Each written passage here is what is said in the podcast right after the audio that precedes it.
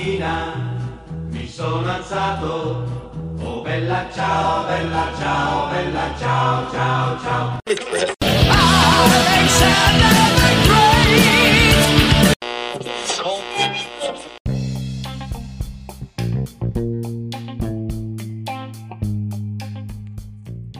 Saudações ouvintes, sejam muito bem-vindos. Eu sou Marcelo de Oliveira e você está no Máquina do Tempo, o seu podcast de história.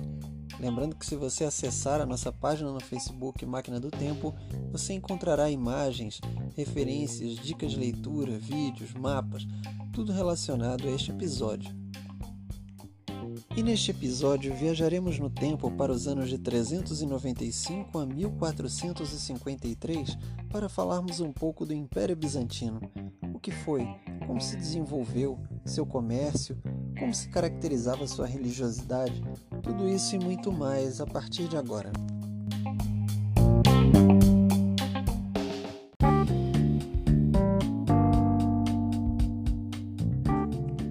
Bom, começamos a tratar então do Império Bizantino. Uh, esse império está para a parte oriental do Império Romano, ou seja, o Império Romano do Oriente, que continuou a existir mesmo com a fragmentação do Império Romano do Ocidente, que aconteceu em 476 d.C.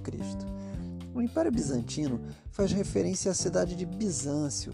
A cidade de Bizâncio foi uma cidade fundada por gregos, uma colônia grega que havia sido fundada naquela região em 657 a.C.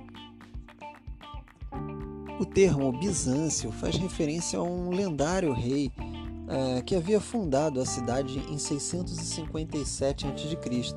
Esse rei se chamava Bizos. O termo Império Bizantino, para se referir ao Império Romano do Oriente, foi usado pelos historiadores pela primeira vez no século XVI, mas esse termo só se popularizou no século XIX. O Império Bizantino surgiu a partir da decadência da parte ocidental do Império Romano. Vale lembrar que, com a decadência do Império Romano, várias medidas foram tomadas para tentar manter o império de pé como o do, imperador Diocleciano, que criou a tetrarquia em 293 d.C., dividindo o Império Romano do Ocidente uh, em quatro partes.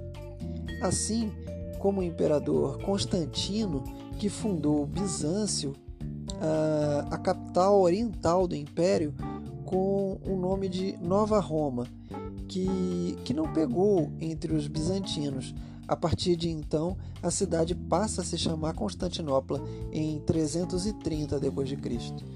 O Império Romano do Oriente passa a existir como uma iniciativa do imperador Teodósio que vai dividir o império em dois em 395 d.C.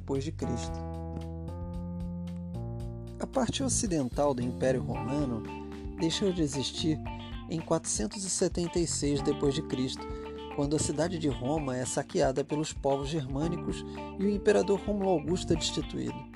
A fragmentação e a destituição do imperador significou o fim do império no Ocidente. Porém, ele permanece existindo na parte oriental, porque a crise no Império Romano não impactou a parte oriental, pois a crise se instalou com mais intensidade na parte ocidental.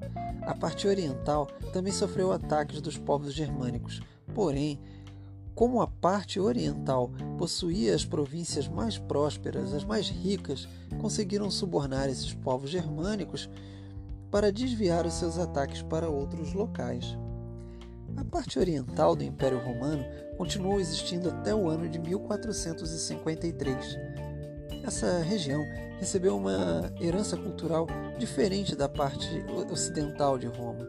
Vale lembrar que a parte ocidental recebeu uma vasta influência da cultura grega, porém, a principal influência sofrida foi pelos povos latinos, fundadores da cidade de Roma.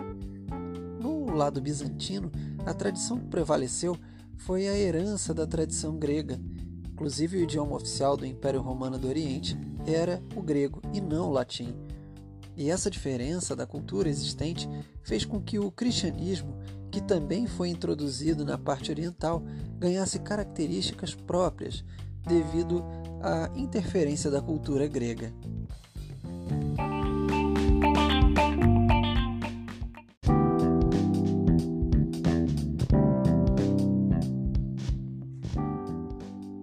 Toda a tradição do Império Bizantino, que vai do ano de 395 ao ano de 1453, os historiadores destacam a fase do imperador Justiniano, que vai do ano de 527 a o ano de 565, como o período de maior prosperidade do Império Bizantino.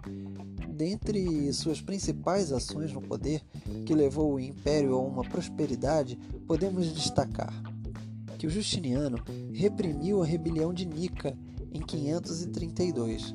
A rebelião de Nica aconteceu por conta de uma divergência entre o imperador e o povo sobre uma disputa de corrida de cavalo que acontecia no hipódromo. Porém, tinha outras questões como o pano de fundo, como por exemplo a falta de moradia, a fome, os altos impostos. A ação de Justiniano para reprimir o povo foi enérgica os historiadores afirmam que pelo menos 30 mil pessoas tenham sido mortas durante a aplicação da repressão de Justiniano. Ah, uma outra iniciativa de Justiniano foi a promoção de guerras contra os povos germânicos e conquistou parte dos territórios do lado ocidental, ah, ampliando então é, domínio territorial do Império Romano do Oriente ou seja, recuperando terras ah, que os povos germânicos tinham tomado. Ele também promoveu a grande reforma jurídica a partir do Código de Justiniano, um código com seu próprio nome. Este código jurídico, até hoje, tem muita importância e os juristas dos nossos tempos ainda estudam. Mais uma iniciativa uh, de Justiniano, ele promoveu a restauração da cidade e mandou construir a Basílica de Santa Sofia.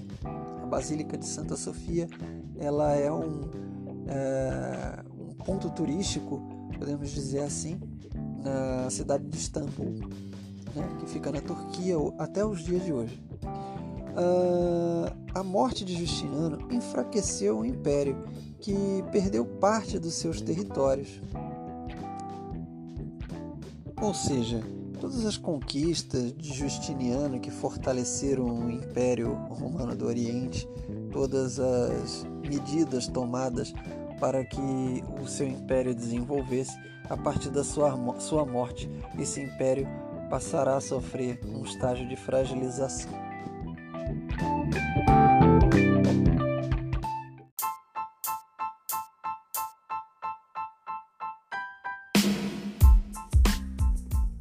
Ponto sobre o Império Bizantino que merece destaque é a importância comercial.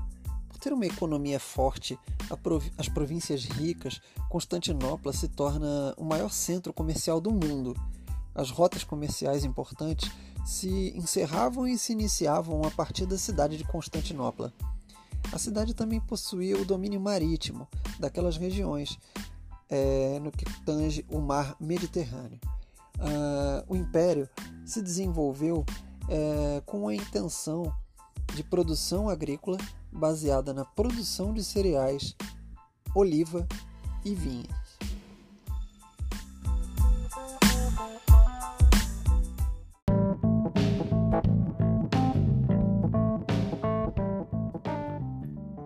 Tratando agora da religião, Constantinopla vai sediar uma igreja cristã diferente da que se desenvolveu no Império Ocidental.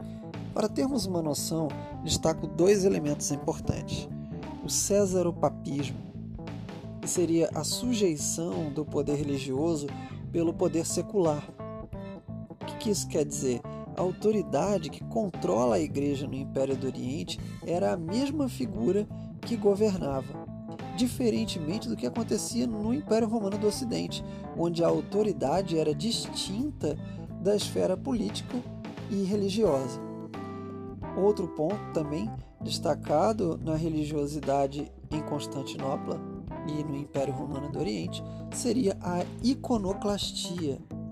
Diferente também do Ocidente, Constantinopla não aceitava a adoração de imagens, santos, imagens de próprio Jesus não eram apreciadas. Uh, entenda imagens como figuras, estátuas, né, pinturas, enfim. Uh, o grande cisma do Oriente, que aconteceu em 1054, foi a separação definitiva das duas igrejas. Uh, com isso, a Igreja Católica do Ocidente vai se distinguir da do Oriente. Uma se identificará como Igreja Católica Apostólica Romana, Ocidente, e do Oriente teremos a Igreja Católica Ortodoxa. Uh, a separação se justifica pelas diferenças teológicas entre as duas partes, as diferentes heranças culturais grega e romana, além das disputas políticas entre as duas igrejas.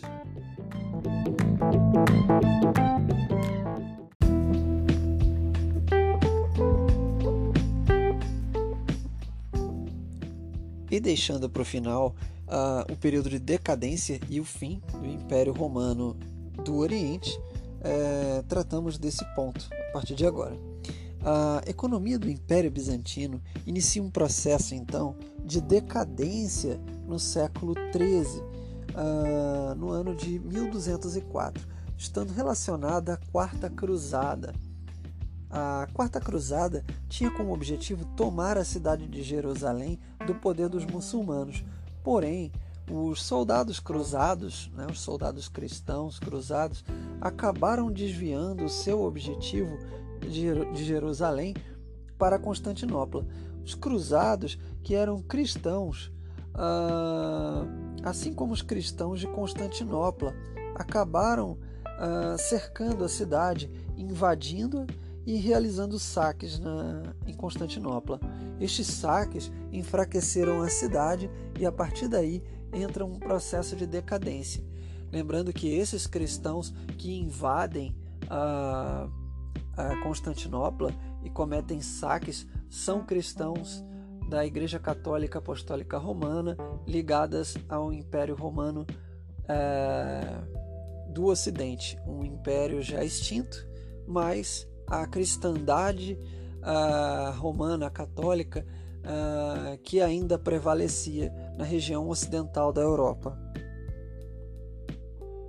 O Império Romano do Oriente então chega ao fim no ano de 1453, quando a cidade de Constantinopla foi atacada pelo exército dos turcos otomanos e que também é um marco para os historiadores é, ao determinar o fim da Idade Média se a Idade Antiga uh, se encerra com a divisão do Império Romano entre o Oriente e o Ocidente, uh, a Idade Média ela se encerra em 1453, então com a invasão dos turcos otomanos a Constantinopla.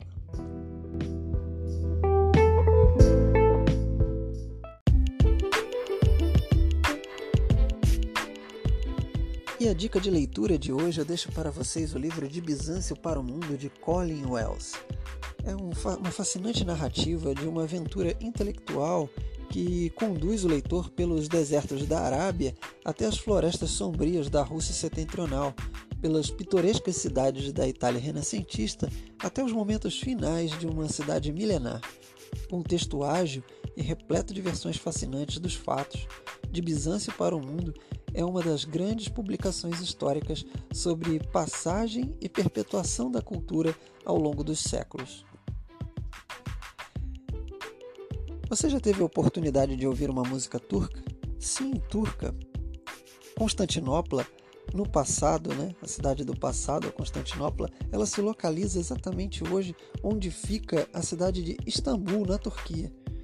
Portanto, eu deixo para vocês um hit turco da cantora Baru Parlak, a música Duradoura. Até o próximo episódio.